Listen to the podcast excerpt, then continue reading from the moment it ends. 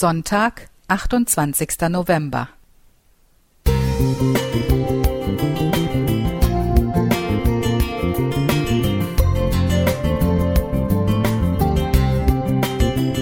Ein kleiner Lichtblick für den Tag.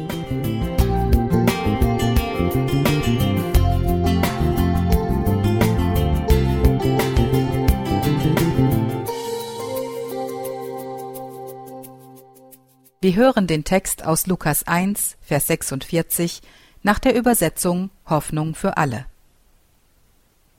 Da begann Maria Gott zu loben. Von ganzem Herzen preise ich den Herrn. Mich beeindruckt immer wieder, wenn Menschen wie Maria so von ganzem Herzen loben und danken können. Dabei war die Situation, in der sie sich befand, nicht einfach. Eine junge Frau erwartet ein Kind, aber nicht von ihrem Verlobten. Das wäre heute hervorragender Stoff für die Boulevardpresse. Damals, zur Zeit der römischen Besatzung in Israel, war es ein Skandal. Maria erfuhr durch einen himmlischen Boten, dass sie von Gott ausgesucht worden war, den Erlöser als ein Baby zur Welt zu bringen. Diese Tatsache muss sehr unwirklich und herausfordernd für sie gewesen sein. Jedoch bewies sie unglaubliches Gottvertrauen, unerschütterlichen Glauben und Charakterstärke. Denn sie entschied sich für das Kind ganz egal, was alle anderen um sie herum dachten. Selbst die Gefahr, dass ihr Verlobter die Beziehung lösen könnte, war für sie kein Grund, sich gegen Gottes Plan zu stellen. Sie konzentrierte sich auf die nötigen Schritte, um das große Ereignis vorzubereiten. So verbrachte sie die allererste Adventszeit der Menschheitsgeschichte zum Teil bei Verwandten, die auch ein Kind erwarteten.